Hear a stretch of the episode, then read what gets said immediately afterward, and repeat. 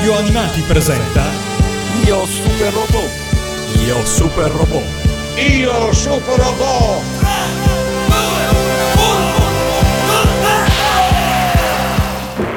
Figlio, figlio mio, puoi ancora vincere.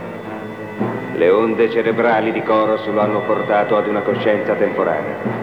Lo spirito dell'essere umano può vincerlo. Può vincere. Può vincere.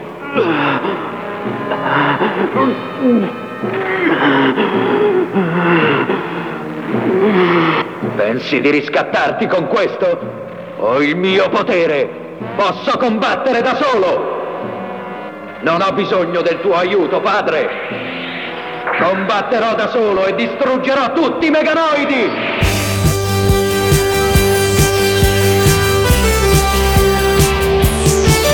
La quarantesima puntata di Io Super Robot inizia ora su Radio Animati, assieme all'invulnerabile Matteo, ma soprattutto assieme a... L'invincibile Shogun, Mitsukuni Mito. Dopo un solo super robot targato Tatsunoko, è già tempo di tornare in casa Sunrise. Oggi infatti parliamo di... Muteki Roboto Rider G7. Da noi l'invincibile robot Rider G7, serie animata dell'80, prodotta dalla Sunrise, concepita da Hajime Yatate, sceneggiata da Hiroyuki Yoshiyama, diretta da Katsutoshi Sasaki, con character design di Nobuyoshi Sasaki. Sigla! "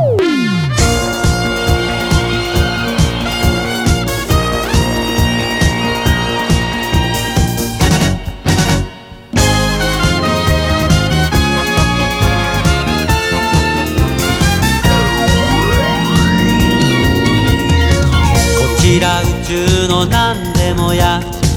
竹をゼネラルカンパニー。俺は社長で小学生。今日も乗り込む。G7 我が社の均衡を守るため。いや地球の幸せ守るため。行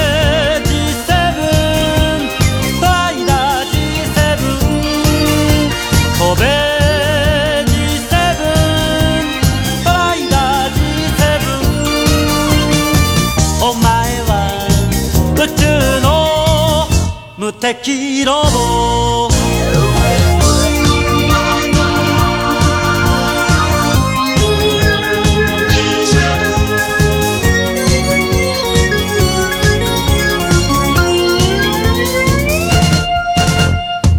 叫ぶ電話が俺を呼ぶ。またも地球が大ピンチ。山と宿題あるけれど今日も頼むぜ。G7 我が社の社員の給料がいや世界の平和がかかってる。やれ。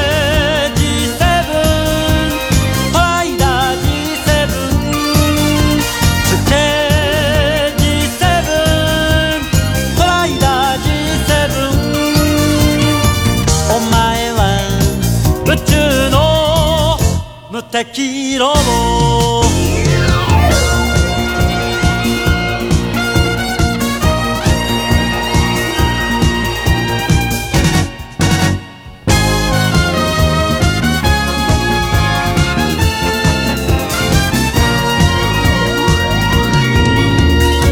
今日も学校6時間。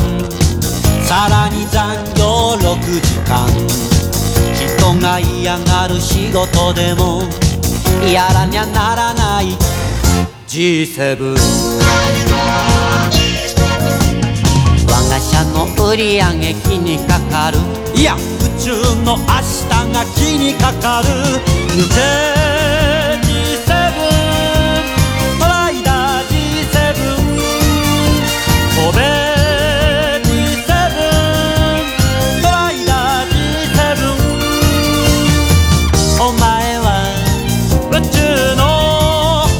敵ロボ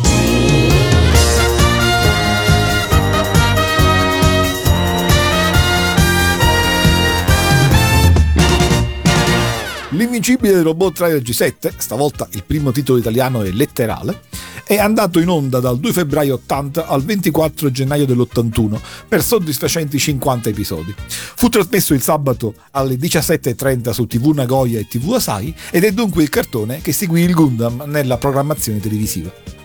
Trider è il quarto robot interamente Sunrise, dopo Zambot, Daitan e Gundam, e nella serie ci sono infatti numerosi riferimenti ai robot precedenti. Per esempio, Kenichi, il ricco secchione compagno di scuola del protagonista, guarda il Daitan in tv in auto. E che lusso, eh! Se l'avessi notato da piccolo sarei morto di invidia. Mentre Vatta, il giovane protagonista, guarda il Gundam in tv a casa. Ma non abbiamo a che fare con un robot di Tomino, tutt'altro. Anzi, la differenza è stridente. Il Trider, che seguì il Gundam, rappresenta l'esatto opposto di Gundam per i motivi che vi sto a raccontare. Come ci hai ben spiegato del resto, il successo del Gundam arrivò a scoppio ritardato e non è difficile immaginarsi che alla Sunrise tutto volessero furché un Tomino ad alzare ancora un po' di più l'asticella. Eh, giusta considerazione. Infatti il Trider viene concepito per un target di scuola elementare e con un super robot con tutti i crismi.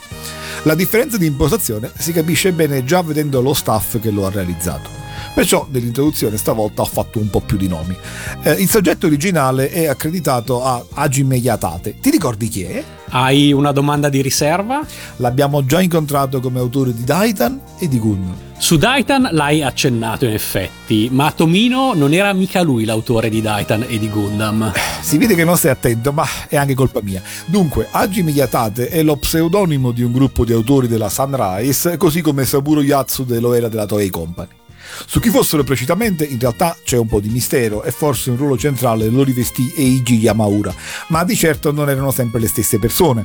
Nel Daitan c'era ovviamente anche Tomino in questo staff, mentre non ho menzionato, è vero, lo pseudonimo trattando del Gundam perché lì il ruolo di Tomino era preponderante ed era esplicitamente accreditato a parte. Adesso capisco perché Daitan e Gundam non mi sono mai sembrati creati dalla stessa persona. Eh, questa in effetti sarebbe una questione rilevante per la diversa soluzione tipica data dai due cartoni. Ma torniamo al Trider. L'altra persona a cui dobbiamo la storia del Trider è lo sceneggiatore Hiroyuki Yoshiyama, un cultore del neorealismo italiano che, anche se non l'ho menzionato finora, aveva scritto molti episodi di Gaiking, di Daitan, di Zambot e di Gundam e sarà l'autore di Dagram e di Vaifam nel corso degli anni Ottanta. A dirigere Trider, infine, è Katsutoshi Sasaki, che abbiamo incontrato qualche puntata fa, perché mentre cominciava a lavorare al Trider stava completando il Daltanius, nel quale era subentrato al defunto Nagama. Come ci avevi detto a suo tempo, infatti, lo staff Sunrise che lavorò al Daitan si era diviso. Una parte continuò col Gundam, l'altra parte andò a lavorare al progetto Toei di Daltanius. Esatto, e quest'ultimo tornò alla Sunrise a lavorare al progetto di Trider. Ecco perché, anche se è il cartone che segue il Gundam, Trider è in realtà una filiazione del Daitan e di Daltanius, come ti dirò, ma vedremo anche come, eh, seppur narri una storia del tutto diversa, il Gundam non è passato in vano. Normalmente il ruolo del Trider viene sottovalutato, ma è un prodotto di assoluta originalità e inaugura gli anni 80 in maniera adeguata ed avrà anche un grande impatto negli anni successivi ancora agli inizi dei 90. Se con Gordian la Tatsunoko ha supplito con quantità e qualità il fatto di riprendere vecchie e nuove idee Toei, con Trider la Sunrise riprende il genere robotico pilotato da bambini, ma lo sviluppa in maniera non pessimista, a differenza di come aveva fatto con Zambot, e aggiungo in maniera più realistica di quanto era già avvenuto ad esempio con Astrogai. Il Trider, infatti, incrocia la super robotica con le avventure di ambientazione scolastica e narra così una storia dai toni leggeri e quotidiani, in cui tutti si possono riconoscere, inserendovi però un super robot spettacolare, con una fantastica trasformazione, con il secondo attacco più bello dell'animazione giapponese da noi arrivata e con la partenza sicuramente più riuscita agli occhi di un bambino. Io devo confessare di non avere mai amato particolarmente il Trider. Forse proprio questa sua leggerezza mi ha sempre fatto temere di avere di fronte una variante delle macchine del tempo. L'avrò sottovalutato, uh, vediamo se riesci con questa puntata di Io Super Robot a farmi venire voglia di rivederlo. A rivederlo non lo so, ma a farti cambiare idea penso di riuscirci. Con la macchina del tempo Trider non ha nulla a che vedere, soprattutto per come ti racconterò le basi della storia, che comincio a raccontarti partendo dai cattivi. Come al solito, ogni occasione è buona per partire dai cattivi. Eh beh, così inizia il Trider stesso. La storia è ambientata in un presente alternativo. La Terra ha colonizzato Marte e la Luna e c'è prosperità economica grazie all'intensa attività di trasporti spaziali. Ma questa prosperità è minacciata all'improvviso da un attacco alieno alla base di Marte. Niente Giappone neanche questa volta. No, alla faccia dei soliti luoghi comuni sui cartoni giapponesi. I nemici però non sono propriamente alieni, sono un impero galattico di robot e di cyborg provenienti dalla stella Garbar e governato dall'imperatore Zakuron, un gigantesco uh, cyborg biondo e dalle nobili fattezze. Questi incarica Ondron di sabotare e attaccare le basi terrestri in prospettiva dell'invasione del pianeta. Ondron gli aveva infatti spiegato che i terrestri potranno essere perfetti come manodopera una volta fiaccata la loro resistenza, sabotando le loro attività. Sbaglio o questa è la prima volta che in una serie super robotica vediamo anche fattori economici e commerciali all'origine del conflitto? Non sbaglia affatto ed è legato alla originale prospettiva aziendale del trader, che si sposa molto bene con gli anni Ottanta. Anche perché, se posso fare una piccola metafora politica, proprio come il Giappone del boom economico degli anni Ottanta, la Terra è ricca ma non ha come difendersi da un attacco nemico. Ci sono molte aziende che producono robot, ma robot commerciali, e qui c'è bisogno invece di un robot combattente. In effetti, sai che lo metto a fuoco solo ora, ma c'è un elemento ricorrente nelle serie giapponesi. Il Giappone o la Terra sarebbero indifesi di fronte al nemico se non fosse per una qualche tecnologia esterna e eh, adesso ho capito che non è un caso. È così anche nel Trider? Eh, giusto, hai ragione, ne abbiamo discusso frequentemente e anche per il Trider è così, sì, e vedremo in che senso. Intanto Adachi, il simpatico segretario dell'ente di difesa spaziale, sa a chi rivolgersi. Da giovane era amico del dirigente della Takeo General Company, una ditta di trasporti spaziali che disponeva di un robot molto potente. Tuttavia, il presidente Takeo era morto da poco in un brutto incidente e l'azienda, che già non navigava in buone acque, era sull'orlo del fallimento. Adachi ne contatta il vicepresidente, il signor Kakikoji, e offre una cifra considerevole per appaltargli l'aiuto alle basi e ai trasporti terrestri su Marte e sulla Luna. Kakikoji non si informa neanche bene sul contenuto della missione, è già esaltato dall'aver finalmente ricevuto un appalto con cui è possibile sanare il debito della ditta e pagare la manutenzione del trader. Qui sta il geniale innesto. Per poter svolgere la missione occorre il consenso e la collaborazione dell'attuale capo dell'azienda. E chi è? È Vatta Takeo, il figlio maggiore del fondatore della Takeo General Company, alunno dell'ultimo anno di scuola elementare. È un incipit estraniante rispetto alla solita storia super robotica ed esilarante nel momento in cui si vede l'anziano Kakikoji, vicepresidente dell'azienda, andare a prelevare Vatta a scuola per mandarlo a lavorare tra le ire del maestro Daimon. Ed è esaltante, dovete sempre pensare a un bambino che si medesima in vatta, anche se ovviamente non lo faceva, vederlo immediatamente partire a bordo di un robot che è costretto a pilotare usando due mani per azionare la leva di partenza, ovviamente non pensata per lui. Vi assicuro che ogni volta che cercavo di togliere il freno a mano dalla macchina di mio padre avevo lo stesso problema. Oltre all'ovvio motivo di esaltazione per un bambino che si immagina pilota di un super robot, non va sottovalutato l'altro. Durante la scuola arriva qualcuno a prelevarti e a nulla valgono le ire dell'insegnante. Sì, la cosa divertente è proprio questo contrasto, che sarà risultato divertentissimo ai piccoli giapponesi dell'80. Watta Takeo, alunno di scuola elementare, è il presidente, il grado gerarchico più alto dell'azienda. In giapponese si dice shacho ed è nel gerontocratico e gerarchico Giappone, allora come oggi, una carica normalmente occupata da persone anziane, temuta e rispettata, verso la quale i collaboratori si inchinano con profonda deferenza, come fanno infatti i nostri protagonisti davanti al piccolo Vatta nelle immagini della sigla finale del Trider. Divertente, ma non certo eroico come gli incipit cui siamo abituati. Ora vengo ai tuoi dubbi. Vatta non sapeva, e neanche Kakikoji, che l'impresa consisteva nel rischiare la vita.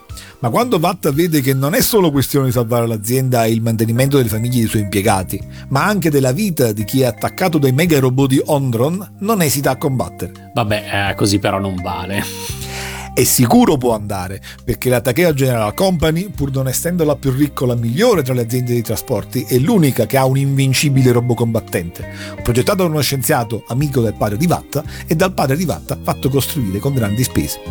Non troppo diversamente da Super Robot 28, quindi è quanto è stato lasciato da un padre morente al figlio. E per venire ancora più incontro ai tuoi dubbi, il Trider è vero che è più leggero, ma risponde pienamente alla super robotica di questa stagione. Perché se Vatta non odia suo padre, c'è un motivo. Accade perché il fondatore della Takeo General si comporta come ci ha insegnato il Daltanius. In punto di morte, come ci viene narrato in un flashback nel secondo episodio, dice espressamente al figlio che è libero e può decidere come vuole della sua vita. Vatta. Tu vivrai come preferirai, dovrai considerarti un uomo libero. Promettimelo. Te lo prometto, Ti ringrazio. papà. E questo non vale solamente per Vatta. Eh, Takeo eh, è un uomo illuminato sotto ogni aspetto. Sa che con la sua morte non sarà facile gestire l'azienda ed esorta Kakikoji a vendere il trader per pagare la sua buona uscita, i debiti e chiudere tutto. Tuttavia, e qui sta la morale, nessuno degli impiegati accetta di farlo. Molto nipponicamente si riconoscono nella fedeltà all'azienda, nell'umanità del fondatore e si sobbarcano la fatica di andare avanti nonostante la mancanza di prospettive. E di tutto questo è simbolo l'invincibile Super Robot Rider, che è anche la risoluzione del problema, perché è il compagno con cui il piccolo Vatta si mostra all'altezza del suo compito e riesce a difendere l'attività commerciale terrestre, la libertà e la felicità degli esseri umani, oltre che la cassa della Takeo General Company. Una delle cose più belle del Rider è senza dubbio questa chiave di lettura. In Astro Ganga ti dissi, il super robot è un po' l'amico immaginario compagno di avventure. Qui, dato il tono più realistico, è palesemente la fantasia e al tempo stesso la motivazione che dà forza al protagonista nella vita quotidiana e a dirigere l'azienda di famiglia dividendosi tra scuola e lavoro. È evidente che col Trider siamo tornati ad una rassicurante ripartizione dei personaggi fra buoni e cattivi. Rifacciamo allora il punto sulla lista dei protagonisti. Oltre a Vatta, gli altri protagonisti si dividono in due gruppi. Ci sono innanzitutto i quattro impiegati della Takeo General Company che lavorano per lui e tutti chiamati formalmente signore. Il signor Kakikoji, il vicepresidente, che è un simpatico impiegato anziano, old style, molto ben caratterizzato, usa l'abaco e non calcolatori elettronici, la bicicletta non potendo permettersi altro perché deve mantenere una famiglia di ben 12 figli ed è quello attento alle spese aziendali. Lanci tanti missili, ci costano una tombola. Ma la vuole smettere di pensare ai soldi adesso? Terza sezione, fuori!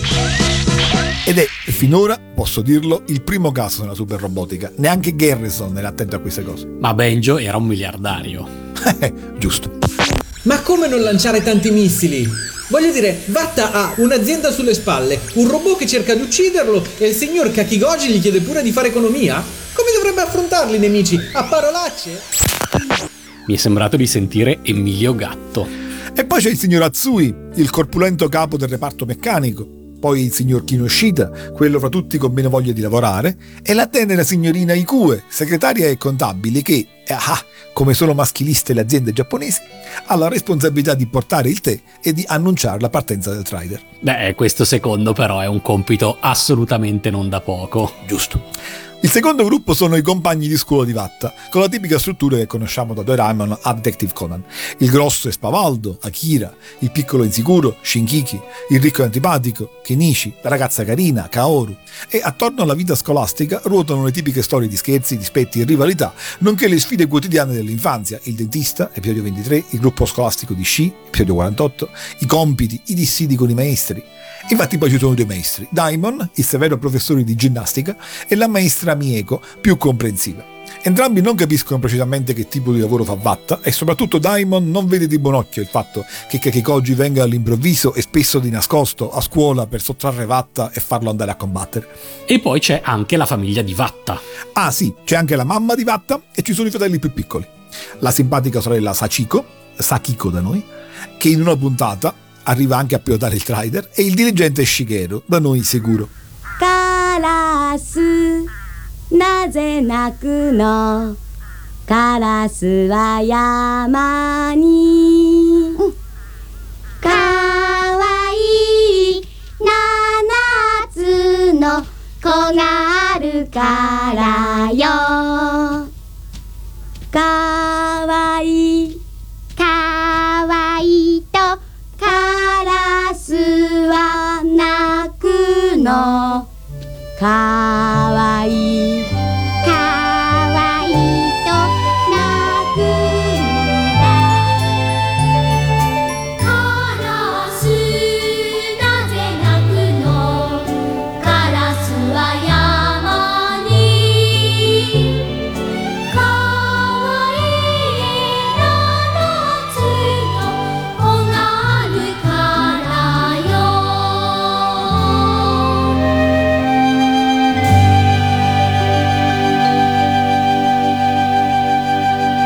La serie del Trider è fatta di puntate sostanzialmente autoconclusive? Sì, in questo è l'impianto classico. La evoluzione della storia è data puntata dopo puntata da diversi tipi di cattivi che si avvicendano, eh, dai più comici a quelli più malvagi. Trider non ha l'impostazione romanzesca del Daltanius, ma è un prodotto che a suo modo secondo me è un vero gioiellino. È uno di quei cartoni che, visti da piccolo, oggettivamente crea entusiasmo. Perché è come se in una storia di scuola elementare, semplice, invece di magie o di intrighi da scoprire, invece del mago pancione o del gatto robot, Ecco, t'arriva il super robot, pilotato dal piccolo protagonista che decolla addirittura da un parco giochi e combatte nelle stelle con armi spettacolari.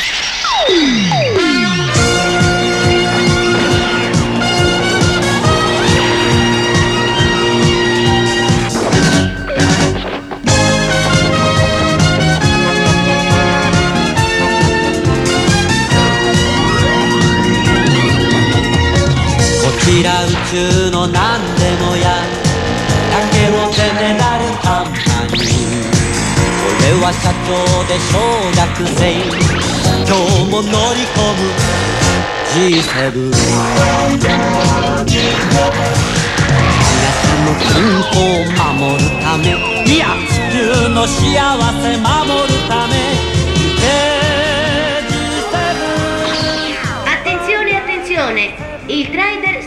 decollare. Allontanatevi tutti dalla zona, potrete tornare tra pochi secondi.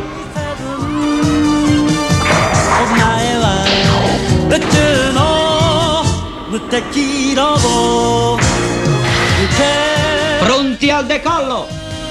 Via!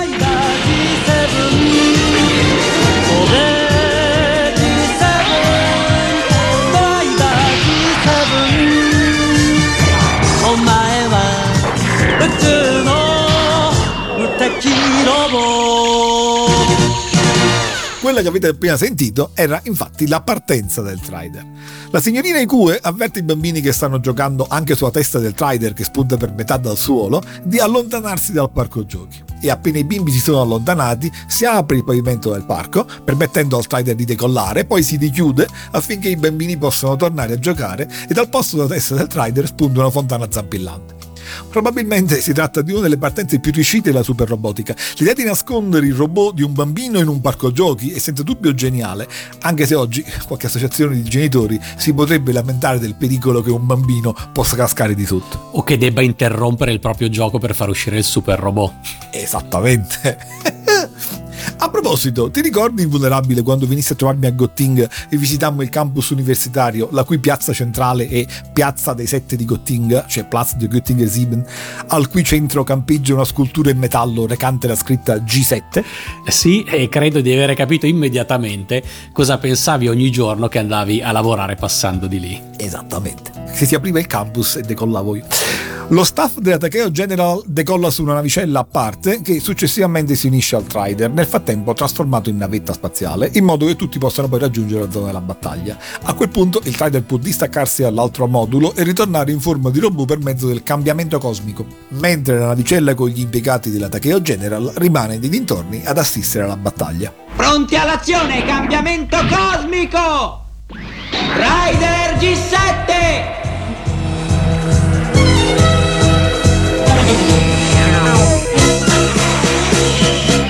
Direi che a questo punto siamo pronti per parlare del super robot e delle sue caratteristiche. Trider è un robot trasformabile, armonicamente strutturato e ben progettato, secondo le linee squadrate che, per quel che ricordo dalle auto, negli anni 80 andavano di moda. Il volto è simile al Titan e come lui e come Dekengo e come Astrocanne del resto ha espressioni facciali. La fisionomia ricorda quella di un uccello ed è infatti un'aquila il simbolo che porta sul petto. Le trasformazioni del Trider precisamente sono 5. Oltre al robot antropomorfo c'è la vetta spaziale e poi più avanti in astronave vera e propria più potente.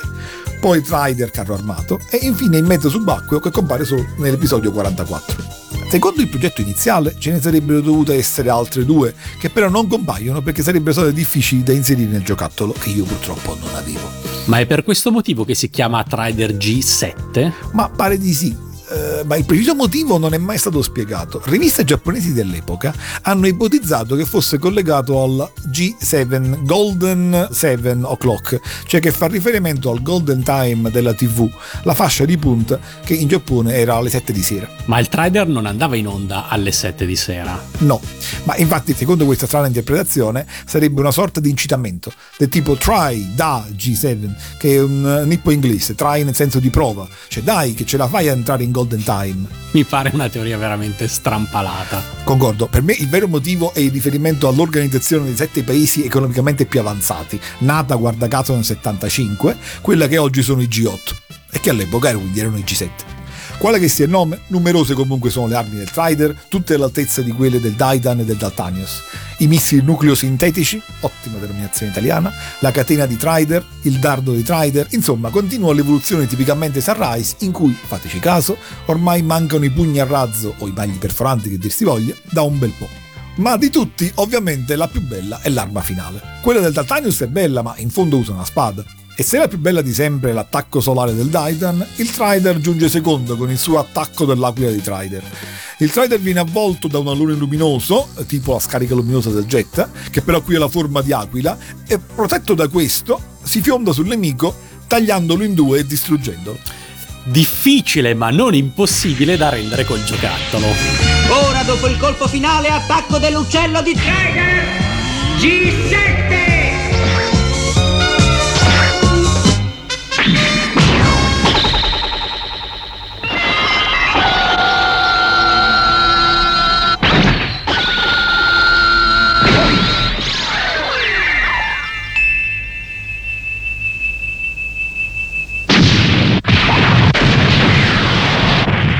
Viene in realtà invocato con formule sempre diverse, come per esempio Aquila di Trider, attacco dell'uccello spaziale, Forza uccello di Trider attacco, uccello di Trider attacca. Attacco dell'uccello di Trider è la letterale traduzione dell'originale, Trider Bird Attack.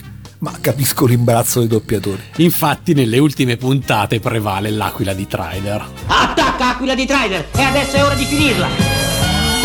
Ci dicevi però che il Gundam non è passato in vano. A cosa ti riferivi? Eh sì, per l'inaspettato realismo della serie. Non solo sia i nemici che i protagonisti sono attenti alle spese, ai costi e ai tempi di produzione. Non solo è realistico, come ti dicevo, il fatto che Trider non è l'unico robot combattente esistente sulla Terra. Cioè, nella storia ce ne sono altri. Tra l'altro c'è anche una copia fake del Trider nel periodo 41, la SAI numero 3. Ma per la prima volta qui viene indicato anche il software di funzionamento. Nelle ultime puntate, nella sequenza di partenza, si vede infatti anche una schermata Fortran. Si tratta di uno dei primi linguaggi di programmazione ad alto livello e nella stessa schermata si vede anche che è una versione sviluppata dalla Microsoft. Ricordo che quando ce ne siamo accorti agli inizi degli anni 2000, all'epoca degli instabili Windows Millennium o Windows Vista, tutti ci abbiamo scherzato parecchio. Ma è in linea con la natura del Trider come robot aziendale. E questo mi permette di fare un'altra considerazione, se posso. Trider sposta il realismo su un altro piano. Come nel Daltanios, è la storia sociale dei protagonisti ad essere il vero centro della trama, ma a differenza del Daltanios, il riferimento sociale è aggiornato. Invece della povertà e della miseria della guerra, c'è la storia semplice di modeste famiglie della piccola borghesia, che cercano onestamente di tirare avanti col proprio lavoro. Tra Kento e Vatta c'è insomma una differenza di cito sociale. Non un orfano proletario, ma un orfano del rispettato capo di una piccola azienda di trasporti spaziali. Molto molto interessante. Ci dici quindi che i due cartoni riflettono un differente contesto sociale. Sembrano addirittura parlare di due epoche diverse, nonostante le due serie abbiano meno di un anno di differenza. Guarda, non sono un sociologo né un esperto di storia contemporanea e quindi posso solo dirti la mia impressione. Di certo però i cartoni animati, come tutta la produzione cinematografica, riflettono il passaggio tra il Giappone degli anni 70, ancora colpito dalla crisi petrolifera e soprattutto ancora segnato dal ricordo della guerra mondiale, a quello del boom economico degli anni 80, lanciato verso la piena occupazione, il benessere e la conquista dei mercati mondiali. Per dirla in cartoni animati, è la differenza che c'è tra il Giappone di Rocky Joe e quello di City Hunter.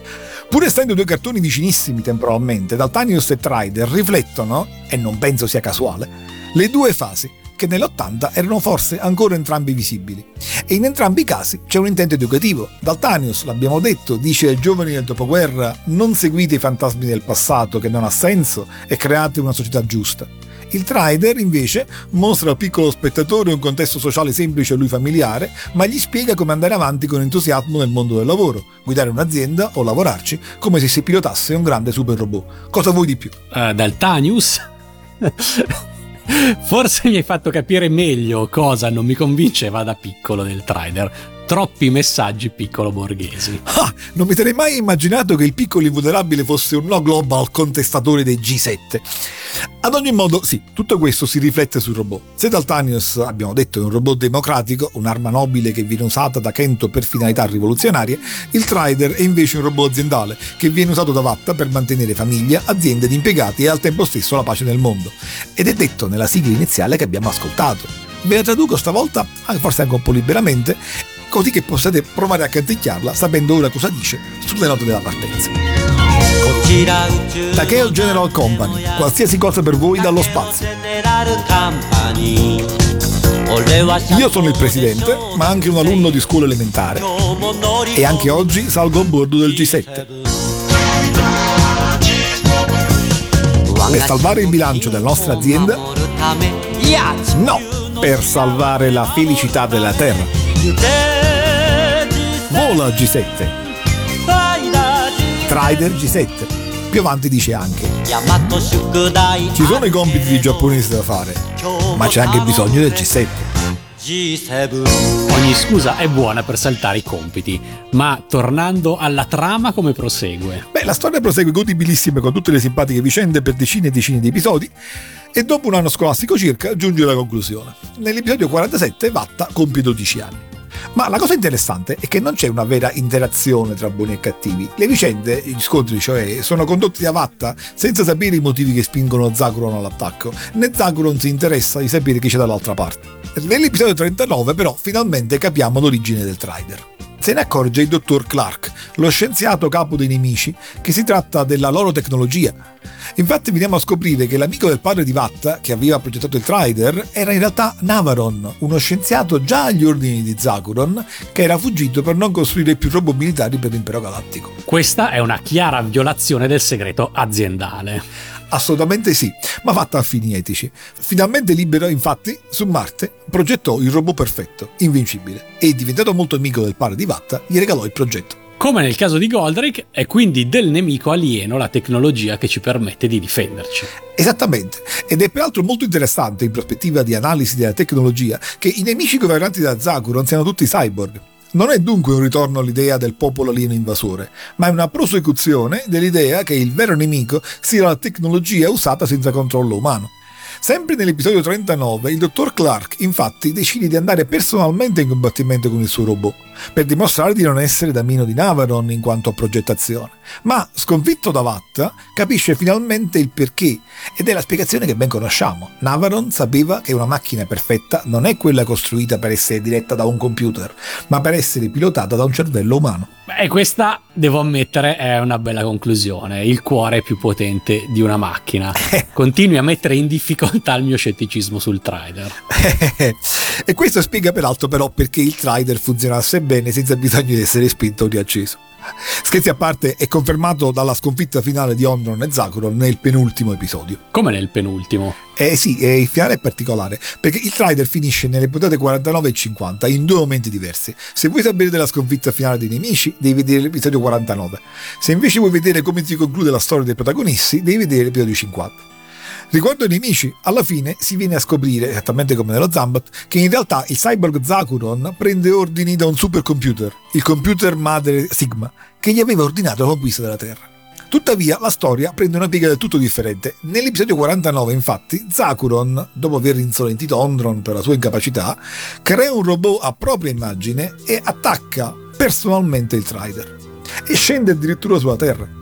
Tutta la scuola quindi a quel punto può vedere come Vatta rischia la vita e stavolta sta davvero soccombendo. Se non che Zakuron, da buon cyborg, combatte seguendo le indicazioni del computer madre Sigma. Ondron questo lo sa, e che sa anche che per i suoi insuccessi non verrà risparmiato, sabota il computer madre Sigma e fa sì che Zakuron perda la battaglia. Vatta riesce infatti a distruggere il robot ma Zakoron riesce in extremis a salvarsi con una capsula spaziale e a tornare da Ondron e lo uccide vendicandosi. Avevamo già visto protagonisti che si salvano grazie a tradimenti e rivalità fra gli avversari, ma mai nel finale. Ammetto che questo è molto interessante. Vero, ma questa non è poi l'ultima conclusione, è l'ultima puntata che racchiude il vero finale, tutta incentrata sulla licenza elementare di Vatta e dei suoi compagni di classe e sul matrimonio del maestro Daimon con la maestra Mieko, perché lei finalmente accetta di corrispondere all'amore di Daimon su cui la scuola spettacolava da sempre. Anche i vecchi dissapori tra Kenichi e Vatta sono acqua passata e lo stesso vale per quello col maestro.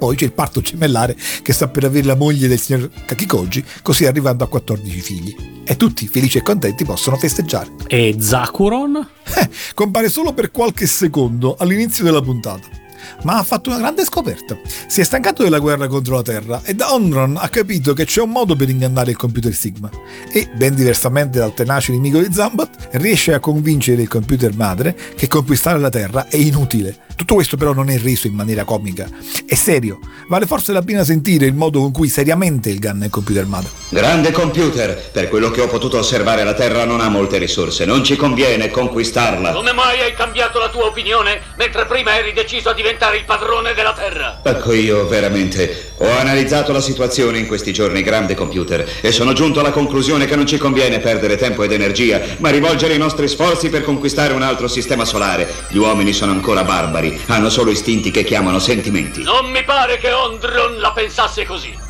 Prima, ma poi ha cambiato anche lui opinione, si è reso conto che era un pianeta senza risorse. Disperato per avere sprecato tempo ed energia dell'impero, si è ucciso. Deve essere considerato un eroe. Ho capito! Cancella quel pianeta dalla nostra lista e rivolgi tutti i tuoi sforzi alla ricerca di un'altra fonte di manodopera. Ne abbiamo bisogno! Vai, Zacron! Obbedisco.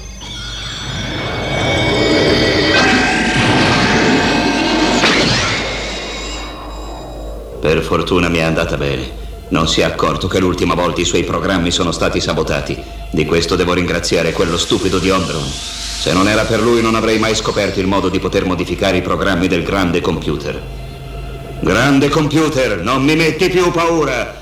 Modificherò i tuoi programmi e diventerò il padrone di questo impero, il padrone incontrastato di questo impero. Il messaggio, insomma, è positivo anche per i cyborg. C'è un modo di aggirare il nichilismo tecnologico in assoluto. Cyborg all'ascolto, sappiatelo. Tu non ti senti chiamato in causa solo perché segui l'adattamento italiano.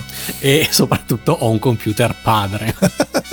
Comunque, ad ogni modo, tutto quanto avviene a Zakuron, questo Vatta non lo sa. Tornando alla festa sulla Terra, anche in questo momento di festa, il lavoro non si rifiuta e Vatt parte subito per andare a svolgere una piccola commissione nonostante non ce ne fosse davvero necessità. Anche perché altrimenti sarebbe stata un'ultima puntata del Trider senza Trider. Esatto, e partendo, come è suo solito in fin di puntata, lascia un messaggio per tutti noi. La frase finale pronunciata da Vatta che conclude la serie è molto bella, ottimista ma non consolatoria. Il Trider con questo messaggio solare, vedremo, è l'eccezione assoluta di questa nostra stagione, ma è in fondo il risultato di un'educazione secondo i principi del principe Kento. Spero che un giorno non lontano tutti gli uomini possano dire ho vissuto veramente. Ok, hai vinto, Trider rivalutato, ma non prometto di rivederlo. In Italia l'invincibile robot Trider G7 arriva nel 1981. La sigla è una di quelle che hanno lasciato il segno ed è una delle mie preferite.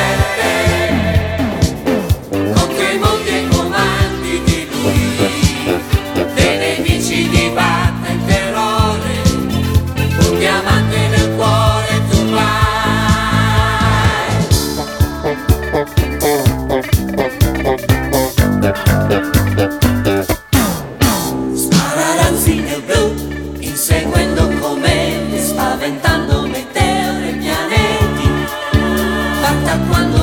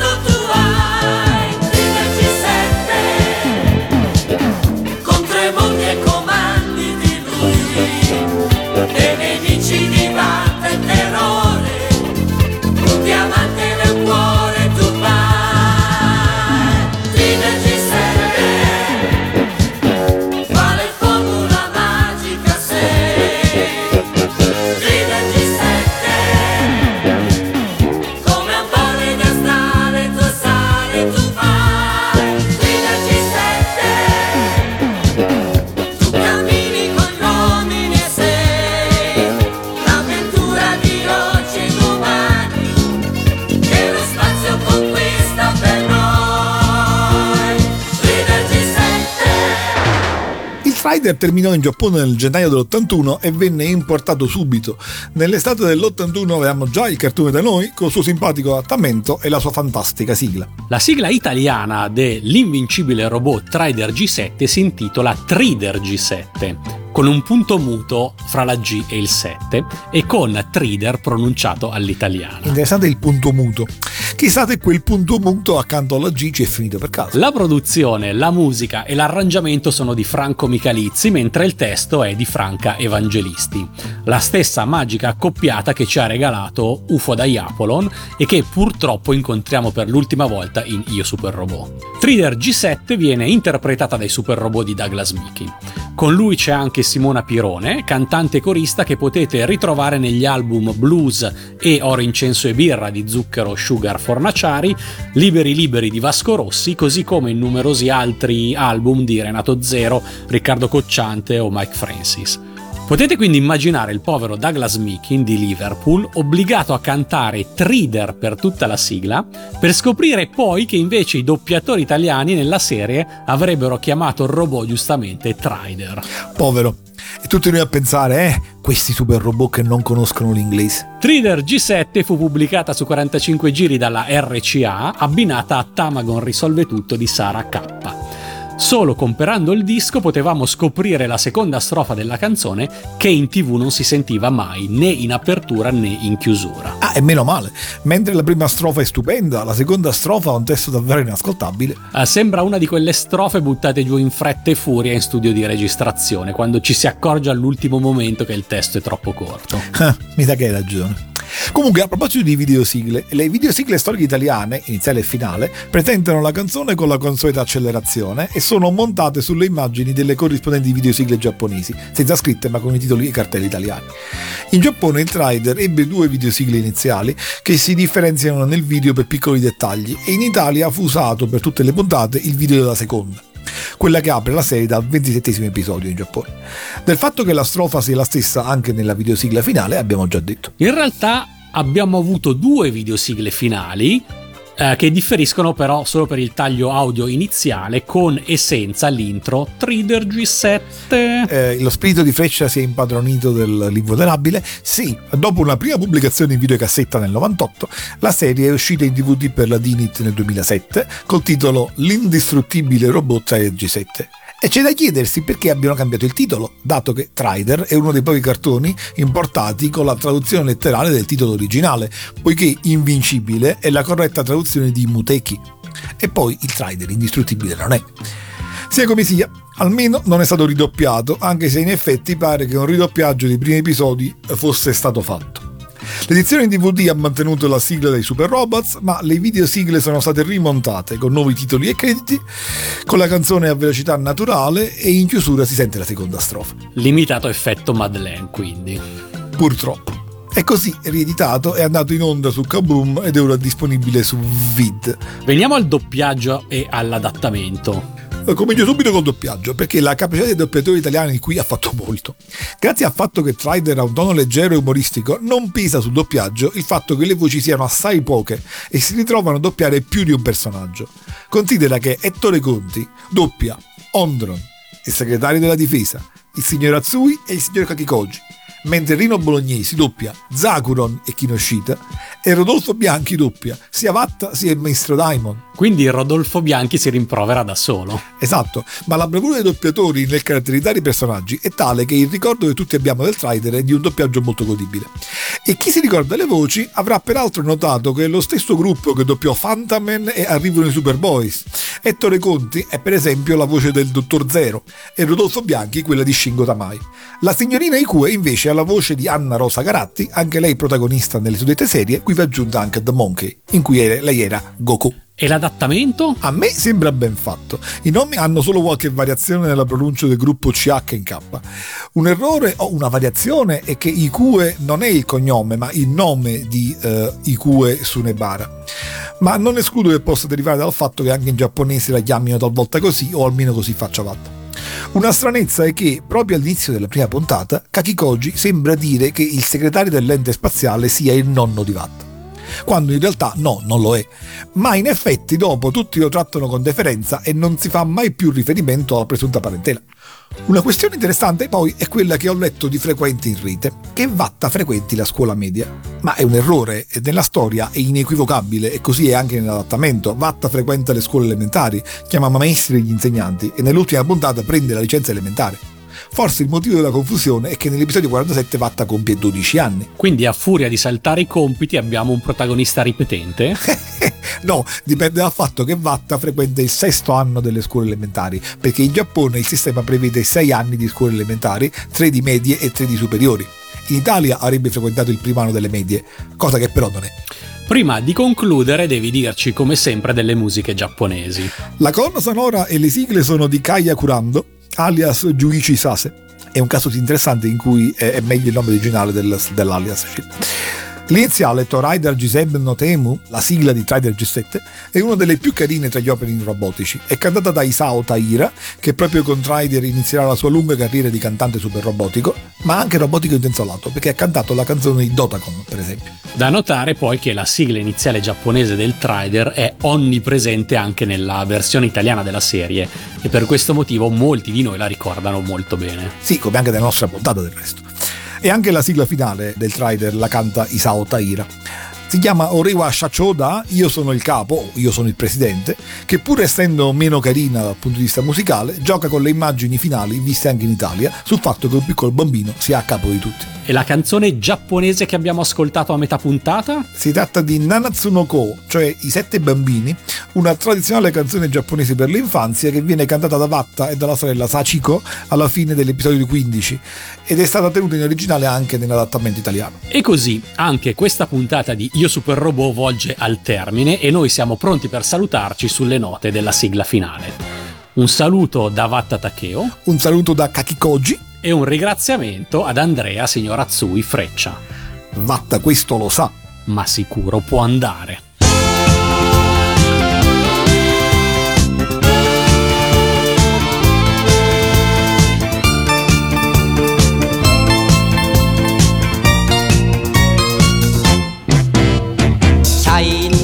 Shine の皆さんありがとう。今日も一日ご苦労さん。我が社の未来の運命は一に根性二に努力。おほんであります。頑張りましょう儲けましょう。仕事は休まず続けましょう。うちでは tapa, oh.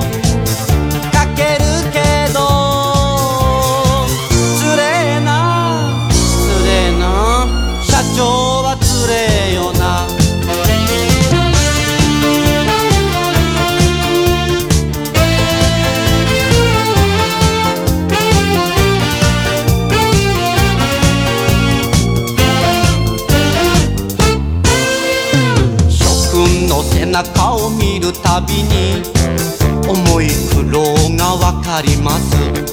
遠くの道も一歩から一に前進二に前進。であります。働きましょう進みましょう。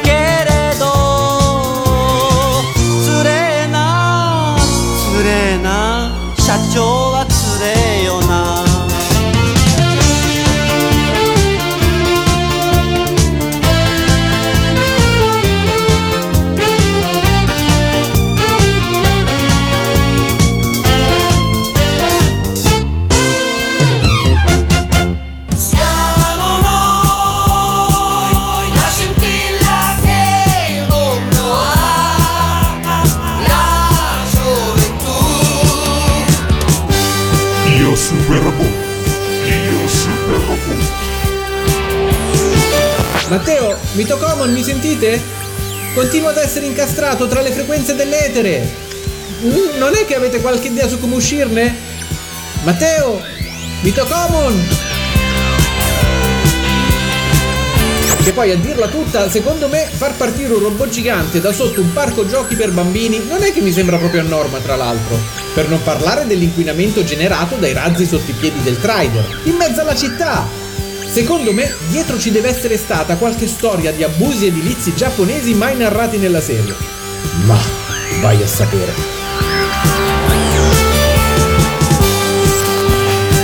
Matteo, Mitocomon, eh, se riuscite a sentirmi, volevo dirvi che io vedo una luce lì in fondo tra le frequenze di radio animati. E allora ho avuto un'idea. Vado totalmente dalla parte opposta. No, perché quando vai verso la luce solitamente non finisce granché bene. Lo dico nel caso non dovessimo risentirci per un po'. E intanto aspetto con trepidazione la prossima puntata di Io Super Robot. A presto! Presto! Presto! Presto! Presto! Presto! Presente!